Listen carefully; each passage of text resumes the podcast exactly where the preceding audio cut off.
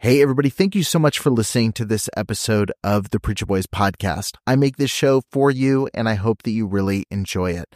I have a lot of people that ask me how they can support the show financially, and you can do that by heading over to patreon.com slash preacherboys. You're going to get access to exclusive content, including early releases of episodes. I've got a couple episodes right now that have been released at least a month early over on Patreon. You've got access to things like unique merch, depending on what tier you join, and you get access to some behind the scenes content that I'm posting within the group. So head over to patreon.com slash preacherboys and become a member over there today.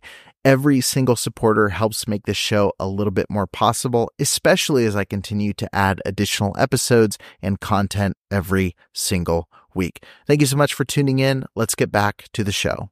Trigger warning. This podcast contains descriptions of various abusive situations. Listener discretion is advised. I'm, I'm just saying from my heart to you as a pastor no matter what you do, I will have mercy on you. And I expect you to always have mercy on one another. Amen. The man is in jail. He's accused of sexually abusing a child. Jordan Webb is charged with second degree sex abuse. Court records show the victim was under the age of 12. Webb is being held in the Webster County Jail on $500,000 cash bond. It's, it's never your position to take God's position concerning what He's to do with situation. You be merciful. You are listening to the Preacher Boys Podcast, a podcast shedding light on decades of mental, physical, and sexual abuse within the independent fundamental Baptist movement. The testimonies shared on this podcast are told from the personal experience and perspective of the survivors. Not all legal outcomes are known or final. Any suspect is presumed innocent until proven guilty in the court of law. Now, here is your host, Eric Skwarczynski. Hey, everybody, on today's episode of the Preacher Boys podcast, I'm sitting down with Elizabeth Sines. She's a former student at Harvest Baptist Bible College in Fort Dodge, Iowa. We talk a little bit about the strange environment at the church and college, as well as the recent scandal with one of their missionaries, Jordan Webb. She knew Jordan from a very early age at Mountain View Baptist Church in Hesperia, California, and reconnected with him at college. For those of you that don't know, ex missionary Jordan Webb was arrested on April 25th, 2022, at the Fort Dodge home of Cameron Giovanelli, a registered sex offender who we've covered on the show before.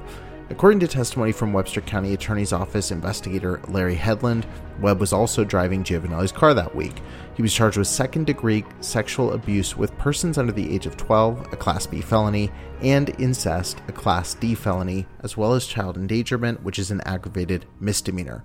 Marvin Smith IV, the assistant pastor and missions director at Harvest Baptist Church, submitted a letter in support of Webb for his bond hearing. In a text message conversation submitted into evidence by the state, Smith said to Webb, quote, I'm going to need to write a check to you for the lawyer fee. Pastor said it will look better than the church being responsible for extra costs after the 25,000. End quote. So clearly we have a church here that has a history of numerous allegations of abuse within their troubled teen home. They have a history of standing with pe- predators and pedophiles like Cameron Giovanelli and Jordan Webb. And in today's episode, while I'm not talking to someone directly connected to Webb or directly connected to the Giovanelli story, I am talking to someone who can give us a sense of boots on the ground, what it's like on the compound of Harvest Baptist Bible College and the church. Uh, this episode, I think, is really fascinating. My guest, Elizabeth, was absolutely amazing. I love talking with her, and I know you're going to love hearing her insights. So, without further ado, let's go ahead and get into that interview. And I hope it opens your eyes to what the environment at this organization is like. All right, guys, let's get into the show. Elizabeth, thank you so much for taking the time to join me on the show. Absolutely. I'm glad to be here. Yeah, glad to talk with you. And I mean, Harvest has come up a billion times uh, now over the last two years. Um, Yeah. different stories, and um, I, I would say that people that listen to the show are not fans of of Harvest at this point, uh, probably for some valid reasons. But before we jump into that, which is I know what people want to hear about, I, I do want to go just back to the beginning of your story, like how did you get introduced to the world of independent fundamental Baptists? Like what was your kind of starting point with that? My parents, my dad and my stepmom went to Mountain View Baptist Church in Hesperia, California, which is the same church that Jordan Webb um, was going to. He was actually a student in my um, sorry my dad taught sunday school and all that and he was one of the students. Um, but that's how i got started. But my parents ended up leaving mountain view baptist church to go start another church called mountain view baptist church in cedar city. And we planted a church there we stayed there for four years they just celebrate their like 20th anniversary i think it was last year and then after four years, we moved to Salmon, Idaho, and we started Mountain View Baptist Church in Salmon, Idaho. The franchise and, is strong for sure. Yeah, for sure. And um, that church completely failed. It was the most remote city in America at the time. It took two hours to drive to the nearest Walmart, and there were more bars than there were churches. And so that church just failed. And then I moved to Faith Baptist Church where my uncle was the pastor. And through that, that's how I found Harvest Baptist Church because um, Marvin Smith actually came to um, a spiritual warfare conference and he was scouting out anybody who is in high school and telling them, you need to come to this college. God will lead you here. If you all you want to do is ministry, don't go to any of the other Baptist colleges mm-hmm. come ours because we focus on ministry. What it meant means was they weren't accredited. They weren't yeah. a real. Right. That's the translation. so that was my entire life. Yeah, yeah, and it, it kind of blew my mind when we talked uh, a little while back, and you were you were saying, oh, he used to do those spiritual warfare conferences, which it seems like he does those like twice a year at Harvest, but um, I didn't know he took that show on the road and kind of oh, went from yeah. church to church doing it.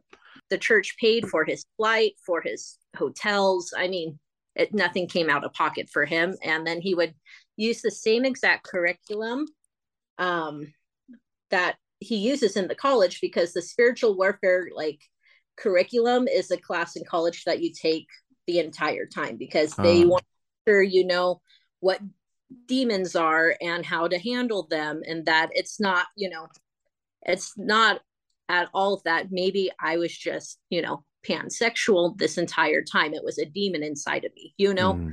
and they want to teach you how to defend against that and it felt very like almost like an anime like mm. it was so weird from even my independent fundamental baptist like growing up Harvest Baptist was a whole different extreme level. Yeah, when I pray, I'm praying in the name of Christ through God, yes, but listen to me carefully. Christ lives in me, and I can speak to the dark realm by praying, warfare praying. Amen? The way that they present it was just, yeah, it's very different than a lot of Baptist churches. I mean, some would get into demons and, you know, they would spiritualize you know, if there was a bad news report, oh, there's an attack, it's a satanic attack yeah. on the church, that sort of thing. Yeah. But it seems like he really takes it to the next level uh, with his approach. And I mean, it really, you know, I try not to be the, I try not to be the tinfoil hat person, and it's getting harder and harder not to be, not to be.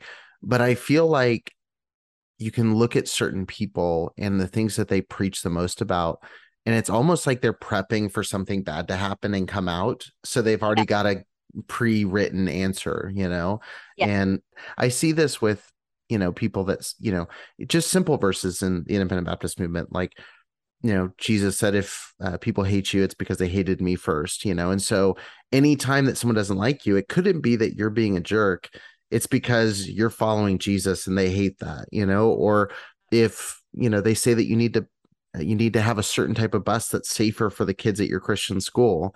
Um, this was a common thing in California when they were trying to push people away from the older diesel buses.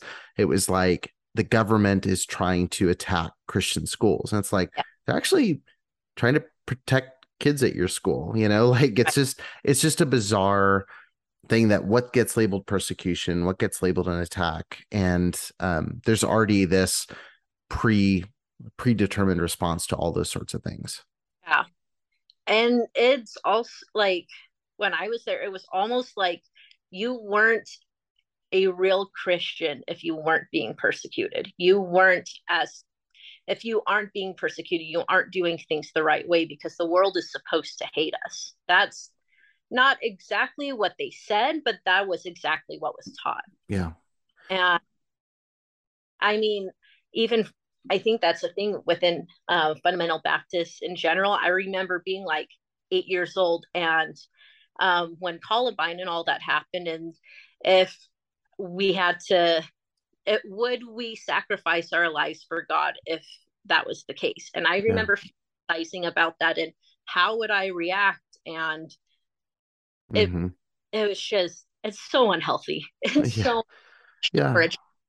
going through these life threatening situations and determining how to as an eight year old, I am willing to die for this religion that I didn't have a choice but to be in, you know? Right. Right. Yeah. That, that was definitely something. Um, I saw TikTok the other day. Someone was talking about that, like the, the preaching about, you know, when you're a little kid in Sunday school and they're telling you about, you know, Columbine and this girl said, you know, I believe. And um, I remember stories of, you know, missionaries being in other countries, someone coming on the bus with a gun, you know, and like all those, all those things. And you're like, as a kid, you don't even know how to, pro- you're just like, I hope that doesn't happen here. It feels like it could happen, you know, and um, it's, yeah, it's a, it's a scary thing when you're, when you're a little kid who doesn't yeah. really even understand life and death at that point. Um, so obviously in retrospect, there's a lot of things we can look at and go, you know, well, that's kind of crazy. Um, but you ended up going to Harvest, the, the, college. So, so did that happen out of feeling like you needed to? Did were you bought in when you went? Like, how at the time did it seem so off base? Um, it to me it felt like a natural flow of how my life was supposed to go. I had, I mean, from the time I can't even remember how young I was. I had dedicated my life to God. I went to Harvest Baptist to be a preacher's wife or a missionary's wife. That was my only life goal from childhood. I hmm. I wasn't, oh, I want to be a doctor. I want to be a lawyer. I want And your only two options. right. yeah. And it was either go to West Coast Baptist College, which I wasn't going to be able to afford because I was going to be paying for college on my own. And I raised all of my money for um, the first year of harvest in a summer because How? it was like three or four thousand dollars and i yeah. was 16 17 year old who was determined to do what was right well uh, say what you will that's pretty cheap yeah i know extremely cheap but they like and that's why so many people go there yeah. is because I can get a college degree and it's not a college degree, it's a piece of paper mm-hmm. learning theology. You know, it's not it's yeah. not a degree. Um, yeah. but they don't tell you any of that. So I was like, well, why am I going to go to West Coast when I can go here for mm-hmm. cheaper mm-hmm. and be self-sufficient and solely focus on getting my ministry started. Right. How many how many were there because I like I had never even heard of the college. I mean, maybe I had but I, I don't recall ever hearing of Harvest. Like I've heard, you know, I grew up West Coast. It was like West Coast, Golden State, which we didn't like because we were on the West Coast, and there was that yeah. rivalry that everyone knew.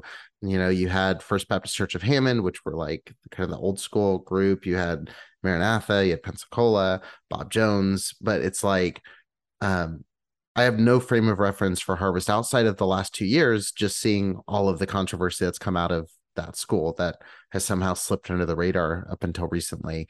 Um, at the time that you went, how many students were actually at the college? Like, what was the the environment like when you first arrived on campus? Um, so for every class combined, I would say maybe maybe a hundred, maybe, and I don't even like and I feel like that is still including the anchor home, even though that wasn't a college, but it was on the third level of the college building. So gotcha. they came to all of the lunches, to all of the, you know, they were a part of everything, even though they were not even adults yet. Yeah, I was know? gonna say Anchor because Anchor was like, I mean, minor. I mean, it was like preteen and teen, right? Yeah. Yep. it, Okay. That was a horrible experience for them too. Yeah, They- absolutely. Got it worse than we did by far. yeah, it was. It was a yeah. That they, there's tons of bizarre stories just out of that out of that group. Um, I mean, so what was what was the experience like? I mean, being so you felt like it was a natural natural natural progression. It was obviously you realize much it was even crazier than the craziness that you were originally in.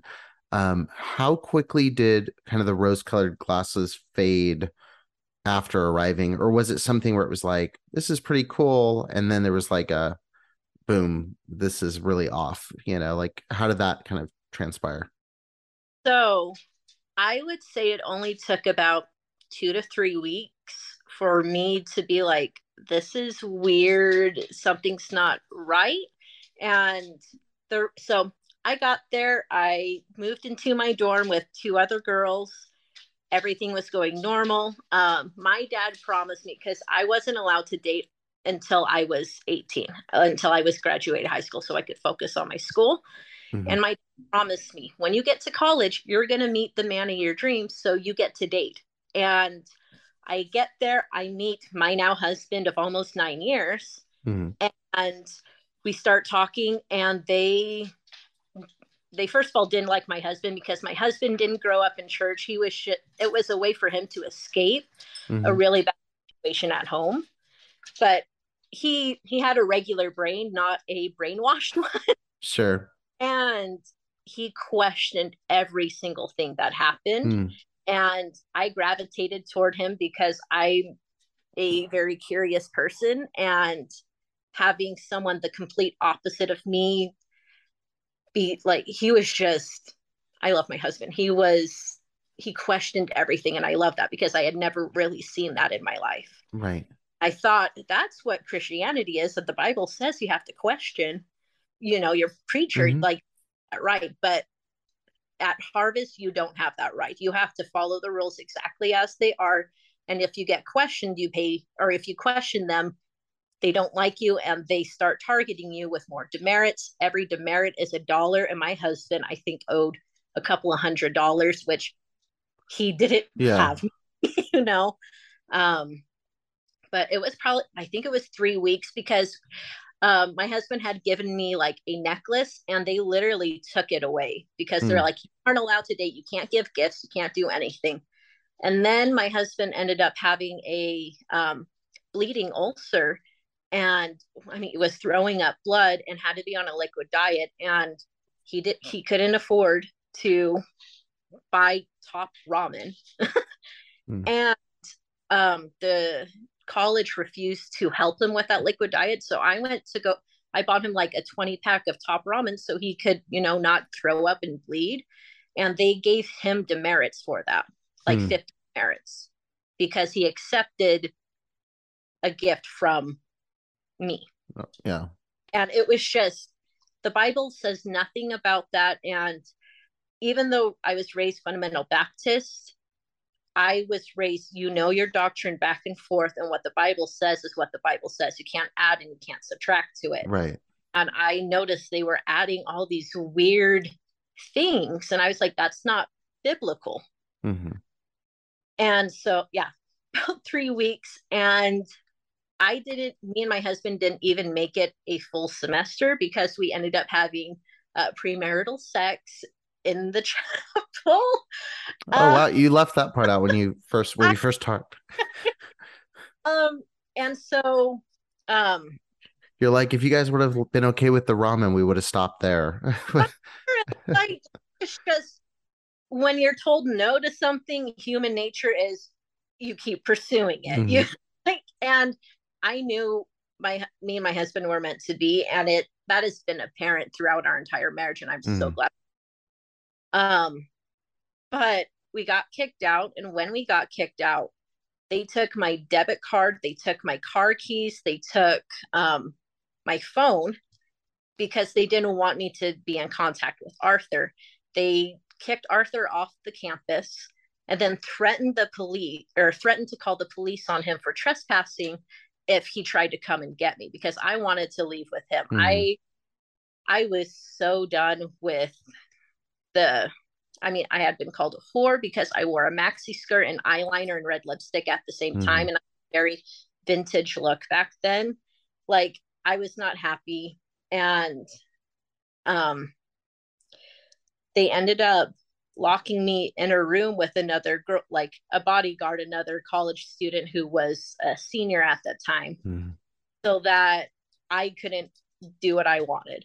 And i thought that was normal because i i was so innocent. I didn't know how the real world, real world worked. Um yeah. i didn't know that's in, false imprisonment. That's mm-hmm. exactly what it is. Yeah. But and then my dad ended up flying to come get me and we drove the car back. I was able to talk to my husband one last time on the phone before my parents cut off any contact. And then it took about three months for me to find him. We eloped, and that's that. there you go.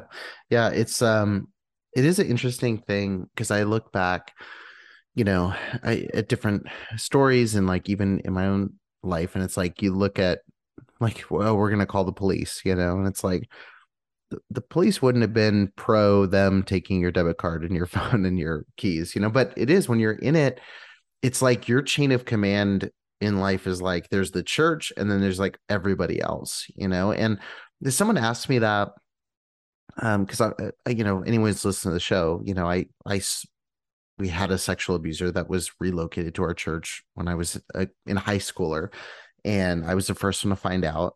And I had a few people that have asked me, you know, why didn't you call the police or why didn't you do this? It, which I would have, I would recommend to myself if I knew what I know now. But at the time, it wasn't even an option in my mind. It was like, I'm going to tell my parents, my youth pastor, and the pastor, oh, they're not doing anything. We're stuck. Checkmate, yeah. you know? And it's like, you know, at the time, I mean, he literally had a warrant out. Like, if I would have called the police, he would have been arrested and taken back to Chico, you know? So it's like, it's things like that, though, that just it, it, those environments can be so dangerous. And it's why I want to have you on because obviously, you know, and we'll talk about Jordan in a minute. Like, obviously, you weren't a, a victim of abuse in that regard, um, you know, from someone like that. But, you know, it, it's that old cliche saying, but it takes a village to raise a child, takes a village to abuse one. Like there has to be a system in which abusers can thrive. And some of those things just come from ignorance on the part of the people who are in the congregation or or in the school. I mean, that's just and, and I think that's evident through your story, just sharing that little detail. Um, so thanks, thanks for doing that. So I, I do want to talk a little bit about Jordan because this is a like it's a small world after all you know like you were in hesperia california at um, mountain view which was actually i think i mean it was pretty close to where we were at we were in banning california okay. um, and so i was familiar with the name of that church and i'm pretty sure there was some crossover in some activities or events or something sure. um, i mean again small world um, but you went to school with jordan there correct uh, so or... no I he was there before you. yeah, he was there before us. His family ended up taking over the church when my great uncle went to go start Faith Baptist Church in Spanish Fork, Utah. Mm-hmm. Um, so they were very prom. I mean, his parents were very prominent in the church. Um, every potluck was at their church. They had or at their house. It, they had a really gorgeous pool, which I was always jealous of. Mm-hmm. Um, I went on vacations with the Webb family to Knott's Berry Farm. And I mean, I don't even remember what we were exactly doing, but I remember we were driving through St. George and we had to stop at a hotel. Like we slept in the same hotel room hmm. as, I mean, all the kids slept in the same hotel room, you know? And so, um, my dad also had this um, list of people that he had already approved for me to marry. And Jordan Webb was absolutely one of the top on those lists because he was such a man of God. Mm. it's so scary now, you know, right. like he oh fit the mold of exactly what he's supposed to be. Yeah, absolute. My husband didn't, even though my mm. husband, a man who's taken care of me for nine years, even though he went blind, like My mm. husband is the best man in the entire world. And yeah. Everybody hated him. But Jordan Webb, everybody loved him. And now look look what's happened, you know? Yeah, right. What what was I mean, what was your take on him? I mean, were you interested at all or were you did he was he off-putting to you like I mean cuz the, the big question is always like did anybody see that there were red flags around this guy and it seems like no one did it, it came as a shock to me when i heard when i saw the news on facebook but i was a touch deprived uh, puberty driven child mm-hmm. um, yeah i all the people that my dad had on the list i would have been okay marrying mm-hmm. because mm-hmm. I I just wanted to be loved. Mm-hmm. And if they love God that much, of course they would love me that much. It was right. no my mind. Um I there had always been these rumors or jokes that Jordan was gay because he was more effeminate mm-hmm. than most other boys. And my dad was a little like, you know, he's just that's just who he is. He's not actually gay, you know, it, you know. Mm-hmm. But he was always, I remember every single man in that church telling him that he needed to man up and that he shouldn't be that way. And that that amount of shame mm-hmm. is will you will carry it for the rest of your life yeah. if you don't take care of it. You know, if you don't accept it and embrace who you actually are as a person you know yeah and it, it's it's a brutal environment for that to be rumored about you um and you know and that's something that you know, again, again, like over the past couple weeks, you know, I've had IFB pastors that have, you know, gone on rants about me, and you know, that's been he's going to end up there, you know, he's gonna, you know, and and my wife was like, "What are they even like? Why are they even talking about that? Like, it's such a so out of left field." I said, "That's the worst thing you could call somebody in that world. Like, that is the worst insult you could give to a man in the IFB. Is that, oh, you're gay? You know, like you've literally that that's like." you know the N word not so much off limits, but that was a big like yeah yeah you're if you get called that like that's rough. I'm concerned for people like Eric because they will suffer judgment, but I'm not going to lie about it. There's part of me that says he's been given over a reprobate mind, and if he is not moved to, I believe he has moved.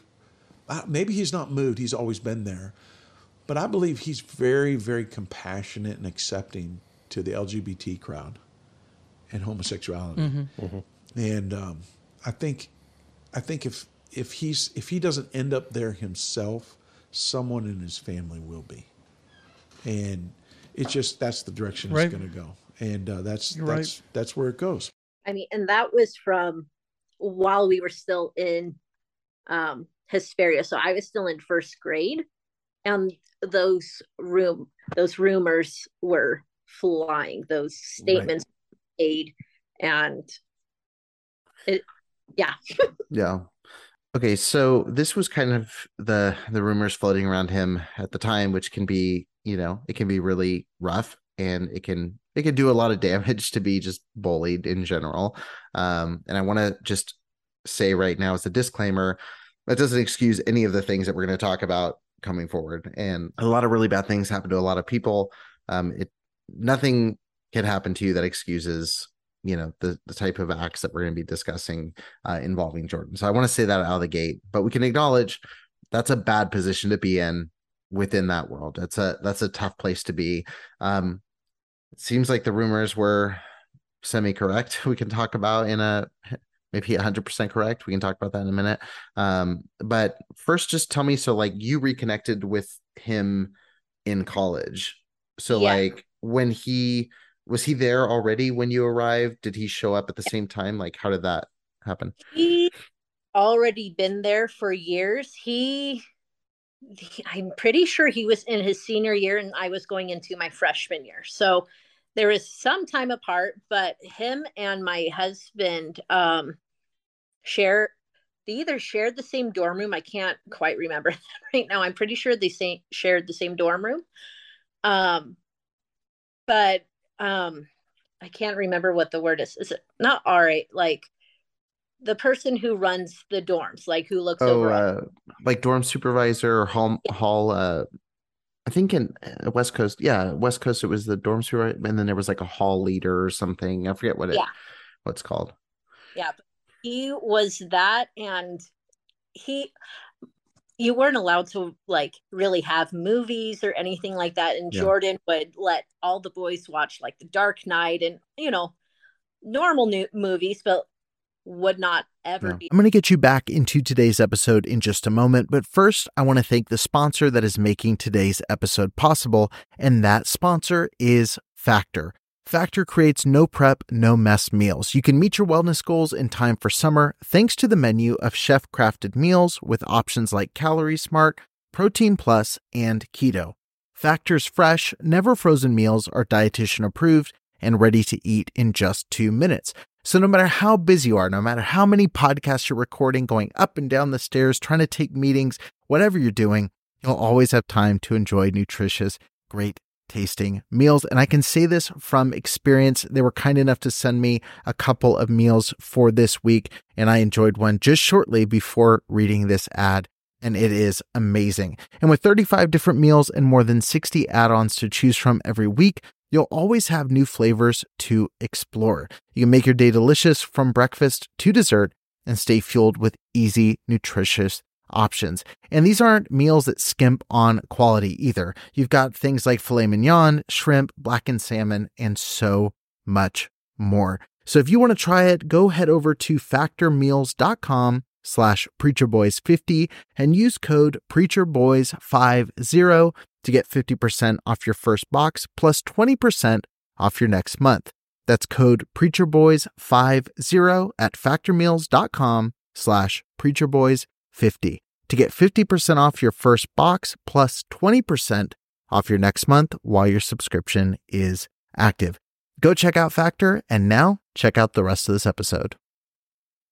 When you need mealtime inspiration, it's worth shopping Kroger, where you'll find over 30,000 mouthwatering choices that excite your inner foodie. And no matter what tasty choice you make, you'll enjoy our everyday low prices, plus extra ways to save, like digital coupons worth over $600 each week. You can also save up to $1 off per gallon at the pump with fuel points. More savings and more inspiring flavors make shopping Kroger worth it every time. Kroger, fresh for everyone. Fuel restrictions apply. Yelled out and harvest. You Right. so it, he was living one way for the church and then living a whole different way in the dorms. You don't say. He was Yeah. living two two different lives, huh? Interesting, right? What a segue. So, and and Abby was his wife, which normally, ah, Yeah. right, and, and I'll explain this later. Normally, I wouldn't even mention her in the story, but part of her involvement in this situation makes me really upset. And so, um, and again, there's systems that protect these people, and um, one of the unfortunate things, and we talk about the nuance of this, is a lot of times that's spouses, that's family, um, but you've mentioned to me like they were kind of the ideal IFB love story. Um, so she was she was the dean's daughter. He was like the all star IFB preacher boy. Um, so they they connected like were the, everybody I'm assuming was just hyped for that, right? Oh, absolutely. Like everybody looked up to them. I looked up to them. That is the relationship I went to Harvest to find.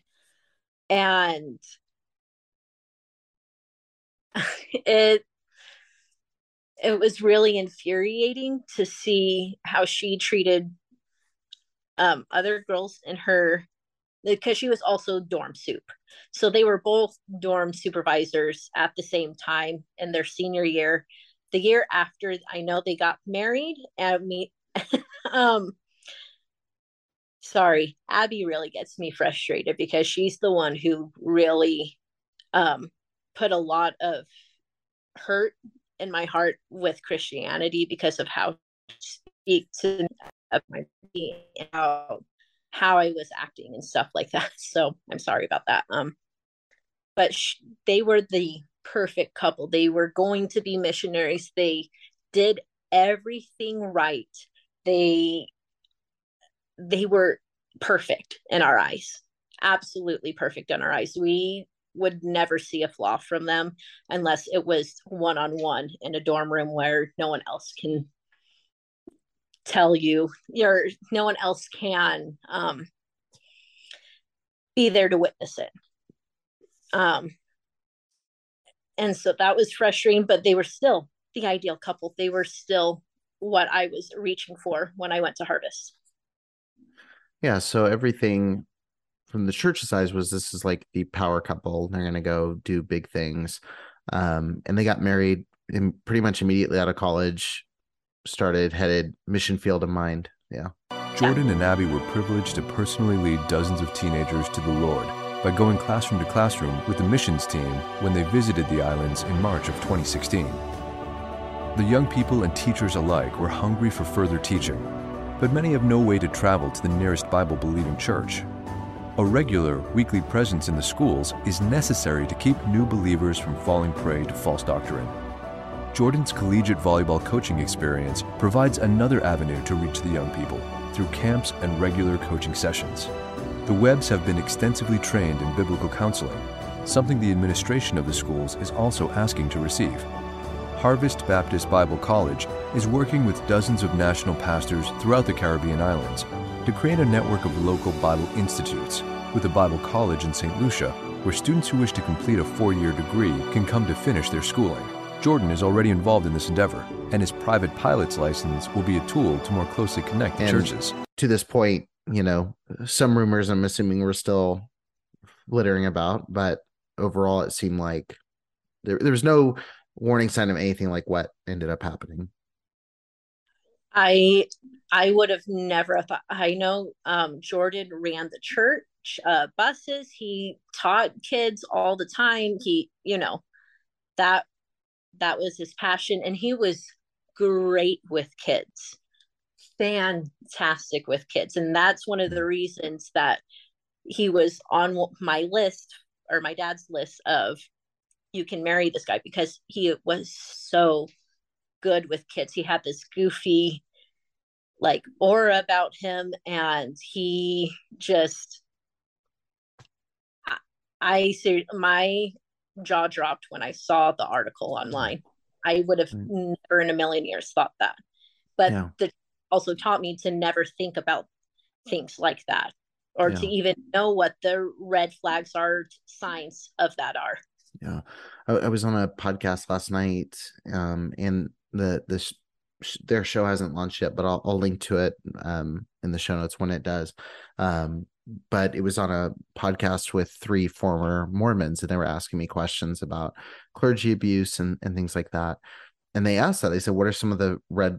What are some of the warning signs, or or how do we identify predators?" And I said, "Well, the bad news is." You're probably not going to be able to like the the people who are predators are just that you know like if you think about the word and you think about animals that are predators what are they really good at they're good at blending in they're good at looking inconspicuous until they attack or until they strike or until they do whatever their goal is to do. And so it's not hollywood has programmed us. I sound like marvin smith. Hollywood is programming us um but hollywood has programmed us to look for this greasy tattooed guy with a scar on one cheek in the back you know with a twirling a pocket knife like full blown like clearly this is like the most villainous figure that you can imagine. And it's not usually that person. Like it is usually the person it's not the person in the back row of the church who's sitting there doing all that. It's like maybe the guy on the platform that 400 people think is the greatest thing that's ever happened to evangelicalism. Or maybe it's the guy who just got married to this bride and they're going to go off to the mission field and help kids. Like it's the most unsuspecting person many times. And that's a really scary thing and it's easy to become very cynical and look at everybody a second time. Um but i think it's important for people to realize is like you know it's it's terrifying now watching their missions deputation video and like how much it mentions you know and someone got after me a little bit for this because like i i shared a clip and they were like you're taking out of context but it's like the whole video is about him wanting to work with kids. Like it says something about it being one of the, you know, and I'll play the clip so people don't, you know, if I say the wrong word, they're not going to pull that out and use that as a rebuttal. But it's it talks about like his number one one of his number one priorities was working with the schools there and working with kids and coaching, you know, coaching kids in soccer and volleyball and you know, like that was part of the plan and I'm sorry, I don't believe that that was just an accidental thing in his mind. I don't think it was necessarily in Abby's mind. I'm not accusing her of that um, yeah. at all. But in his mind, like you can't tell me that that wasn't a intentional move, you know? And right. That's my opinion, and that's my, you know, whatever. Like, uh, I know people are going to pick apart every word that I say from Harvest, but uh, sorry, where there's smoke, there's fire. Like there was so much emphasis, and then to um, for those who are listening to this point, I haven't said you know what's happened, um, but for those who are listening who haven't seen it, I mean, Webb was charged this year with child molestation, incest. I mean, he's a bad guy, yeah. you know, and and again, that doesn't. there's too much strategy involved with these guys always there's always more than one victim there's always like and he built a life for himself to have access to kids and to me that's a really scary thing and it's scary because before without knowing that information his video just looks really noble like his goals look noble. Yeah absolutely and it's really it's really scary. It, it really really is scary. It did make me go back and re-look at my life and be like was if this is what was the product of the teachings that I was under and he was under. Who else could be like this? Who else is a victim that we don't know? You know, it's just, it makes you question everything and you start to feel like, okay, I really was in a cult. It like, it solidifies a lot of mm-hmm. things, but it tears at the foundation of my entire yeah. life. And right. so it's very it's a weird the last year has been very weird and crazy and i have been a lot more focused on trying to pinpoint how to keep my kids safe and mm-hmm. how to my goddaughter safe and right yeah. now it's i'm not they're not going to ever go to church and mm-hmm. that'll take a lot of that out yeah but you know right. yeah it's um it's a lot to unpack and especially when you see the responses from the church you know and this is where you know again i never blame a church and i and i you know at this point i've done so many interviews like i'm sure i'm paraphrasing something someone else has said in the past um and i think maybe it was stacy shiflett that talked about it but like things are going to happen in ministries like when you have people all in a room together or all you know 100 people a couple of those people are going to be bad people and if you have a ministry for 50 years or a company or a school like there yeah. will be a bad event that happens at some point and i don't hold a church accountable for that at all until they respond in a way that's negative you know yeah. and consistently harvest has taken steps that i believe show victims that they don't matter and show abusers that they have a safe haven there um, you know, you see this with welcoming Cameron Giovanelli with open arms. You look at all the history of the Anchor Character Training Center. You know, you look at having a convicted sex offender living at ACTC. You look at with Jordan Webb. Um, you know, I have the news article pulled up. They helped with his legal fees yeah. um, when he was posting bail. Um, they helped pay for the fee for the lawyer, and that's not me. Again, that's not me tinfoil hat conspiracy theory. Like that's there's literally evidence submitted. It's you can look this up. You can search for this if you're at Harvest listening to this, which I'm sure there's some people that are. I mean, you can go and find this stuff. Um, literally, there's a text conversation submitted and evidence by the state. Marvin Smith, the the son of the senior pastor, um, texted to Webb, I'm going to need to write a check for you for the lawyer fee. Pastor said it'll look better than the church being responsible for extra cost after the $25,000 like this is tithe and offering money going to a pedophile like yeah and like at that point why is anybody in a pew Sunday morning? Is my question. Like, like how how do you sit there and justify that and know that that you're literally your pastor's son, and you know, and the pastor himself had this plan of like, how do we hide this from the church that we're going to help this guy out? Like that's that's wild to me that they still have a congregation at all.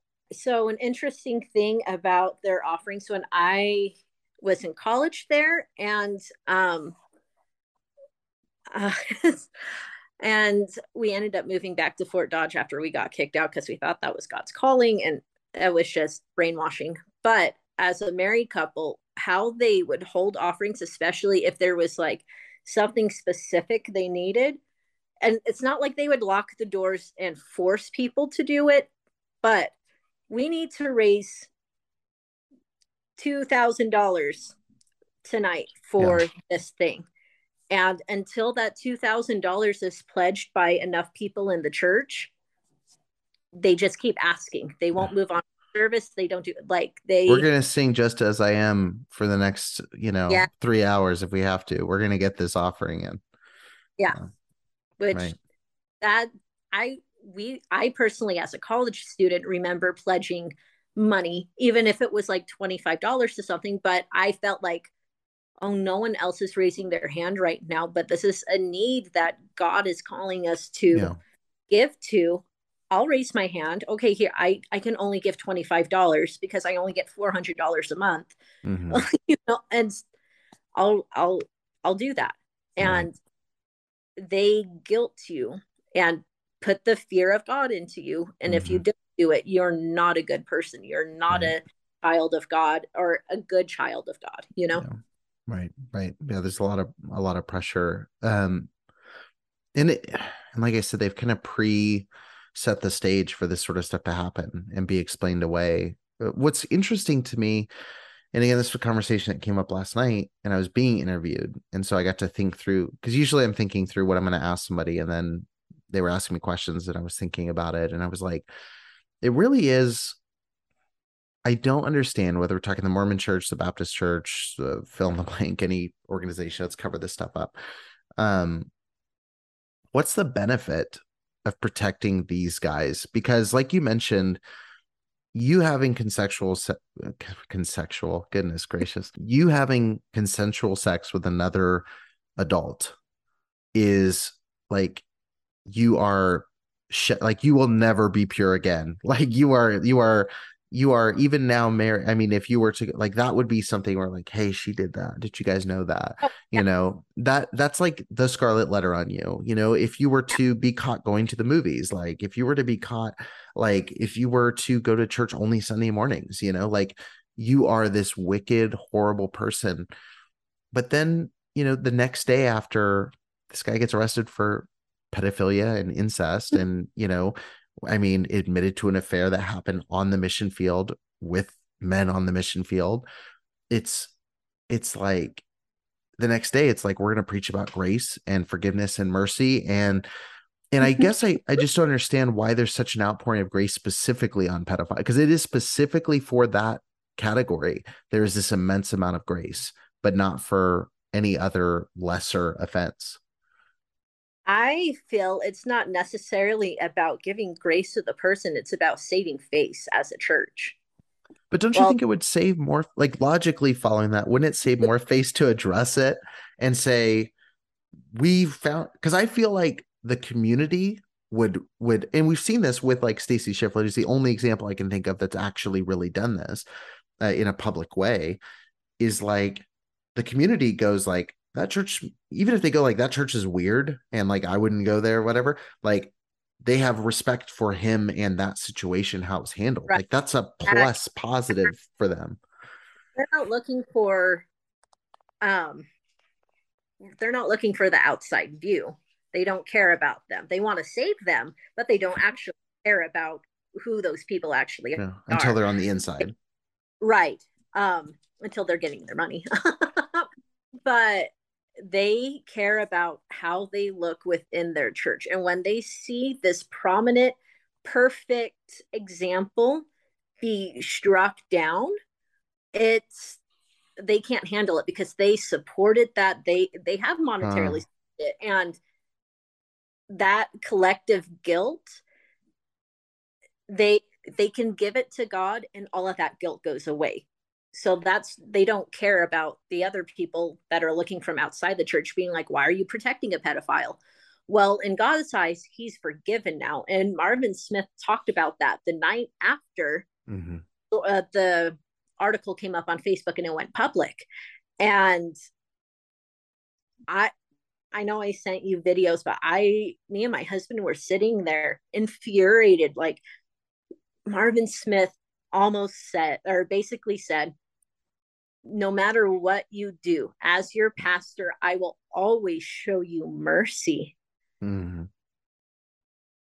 And that's, I didn't experience mercy when I got kicked out for having consensual sex, like you said.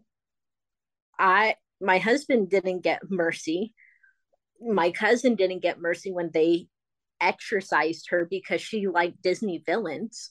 Mm-hmm. But Jordan Webb, who has hurt who has hurt kids, mm-hmm. he gets all of the mercy because that is their idol. They've made every single college student, every single young couple, married couple, they've made them look up to them. And now they've lost the trust of mm. their or should lose the trust of their people but if you say well god wants us to forgive that's what they're going to do because they want to please god first. Yeah. Jesus first others second yourself last. Yeah. That's how you experience joy yeah. you know?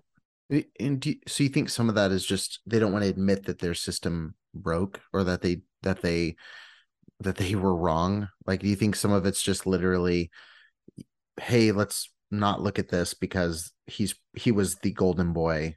We don't want to admit that we messed up. We missed everything involving this and there's something bad here. Like that's what i personally believe because they say in church that pride is the root of all evil mm-hmm. the root of all sin. So in my eyes their pride of them being this shining example to the community like they say they are is now gone. Mm-hmm. and it's just i believe it's just saving face. Yeah. Because no other morally right person would protect someone like that. Mm-hmm. yeah. Yeah i mean it's it's just another it's another scary story out of a organization that's flooded with them. Um, and I, I appreciate you kind of sharing the perspective of what it was like inside because again um, i don't just inherently hold the church responsible when something happens until stuff like this happens over and over and over again and the response is the same over and over and over again and it's been made very clear where the church stands with this and and even with fam i mean in many ways, you know, uh, I have sympathy for Abby because I know how little voice women are given within this world. But also it's it's it's very much the same as the Anna Duggar conversation, you know, a few months ago. Yeah. As a parent myself, like to testify that like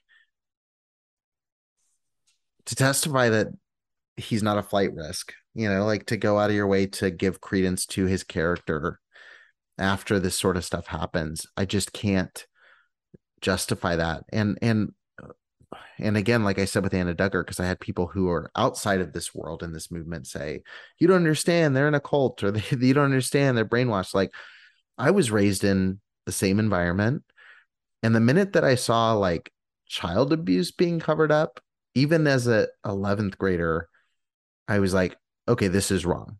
Like, and anyone who doesn't agree it's wrong is wrong. Like, it was a clear line in the sand. And I just, I'm just tired of giving people a pass because, oh, they're quote unquote brainwashed or they're like, at the end of the day, like, you have to understand, like, if, if someone's hurting a child, like, that shouldn't, like, I just can't give caveats for that. I can't give caveats for, like, how do you, you know, oh, you don't feel like that's that big a deal or you, you know, it's, or you feel like you need to defend that person in some way. Like i just can't wrap my head around it. Um, that seems to be the posture of that entire cult in the middle of you know in the middle of that campus. Like it seems like it's we're going to stand united front and protect this guy and i i don't get it you know for the life of me so also within that same uh sermon um you could tell he you could tell uh, Marvin Smith was trying not to specifically say what was going on and why he was preaching about this, but he also said something along the lines of you need to continue to funnel mercy into each other because you never know when you're going to need that mercy back. And yeah. without saying it, he completely justified yeah. the crime and diminished the victim. Yeah. Well, it's that old idea in that world of like you fall into it, you know. And again, I've said this before, like th- there's certain things you can, you know, find yourself falling into. Like I think, you know, I think you can say that when someone, you know, builds too close a relationship and has an affair you know like i see there are things there are roads that lead you to things like that is a true statement. There are decisions you make that become bigger decisions that child abuse is like not on a path that any normal person can just oh oops i traveled too far you know and i think a lot of times in IAP circles it's like well he was watching a lot of pornography and you know and then he veered off and eventually became a pedophile. Or oh he was you know he was watching the wrong kind of movies or he was listening to the wrong kind of thing or he was having an affair and then it kept getting worse and you know like that's not a trajectory thing. Like it is a you don't fall into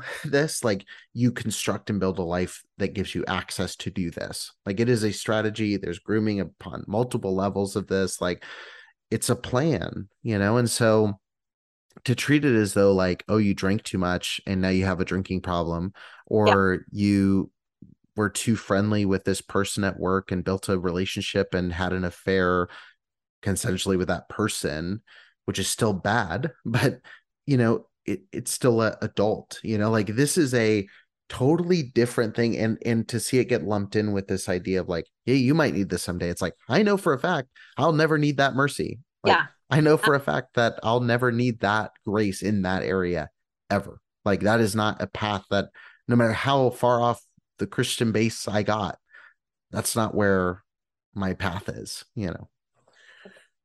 It's a conscious decision and even in the bible god tells us that we have free will Right. It's not, we're never, God is never going to force us into something, and the devil is never going to force us into something. That's part of the free will. And I have been around children my entire life. Like, I am a woman that was raised in church. Never once has it ever gone through my head to do something to harm a child.